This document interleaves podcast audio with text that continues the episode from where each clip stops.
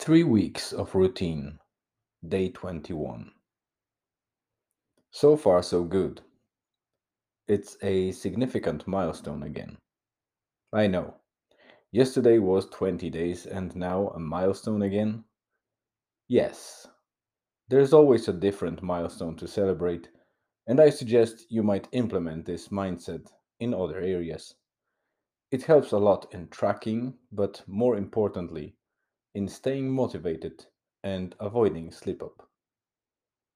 Today's post is probably the earliest I have ever done, and it will be very hard to beat this record. It's 9:59. Yes, a.m. morning time. This Sunday is quite special. Not because there's some event or anything like that. It's special because I decided it to be special and turned the regular Sunday morning into how I wanted to be felt by me. Okay, not only that. This early morning, we were suddenly woken up by my son. He asked, Why are the window blinds so red? And it wouldn't be so surprising during the night time, as we often experience a slight glow of brake lights when one of the neighbors drives in or out during the nighttime or early morning before sunrise. This time, though, they were red while the outside was already bright, and I immediately asked him to open the blinds and windows because I was expecting an extraordinary sunrise view. And it did not disappoint. Colors were so vibrant and amazing but before I got to grab a phone to take a picture, that redness slightly worn down. Still, I caught a glimpse of what we saw, and you can embrace it below, as this is the picture of the day. Plan for the rest of that morning and afternoon is to relax, have a nice football or soccer if you're on the other side of the Atlantic, training with Julian, then go together for our family waffle and ice cream, a tradition slash habit that we started implementing together last Sunday. Before I close this one off, I'd like to mention something terrible that happened Friday's afternoon, but we learned about it yesterday, and I didn't want to write about it until I was sure I know the right information.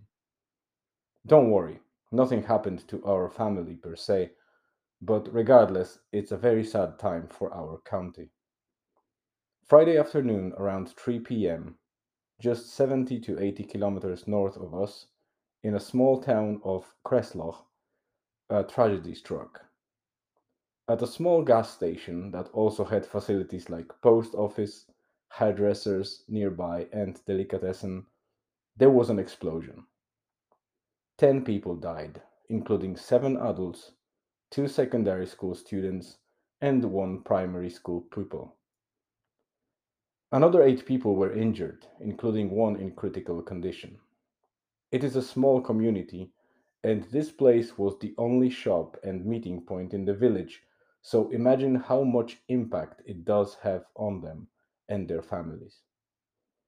So far, it was investigated, authorities see no foul play, and this being a tragic accident with more details to follow. But it's a very sad and impossible to grasp that in 21st century, with all those safety standards and measures, a gas station can explode by accident. I am far from spreading bad news and don't even watch television. I actually avoid reading news mainly because they are all the time focused on negatives, but this time I feel like it touches us a bit closer especially that we recently moved to the area about four months ago, and we already feel like being part of this easygoing and very kind community in County Donegal. Here is that beautiful sunrise for all the families that suffered loss and to bring hope to their hearts that the new days will come. And although hard times, they will go through them.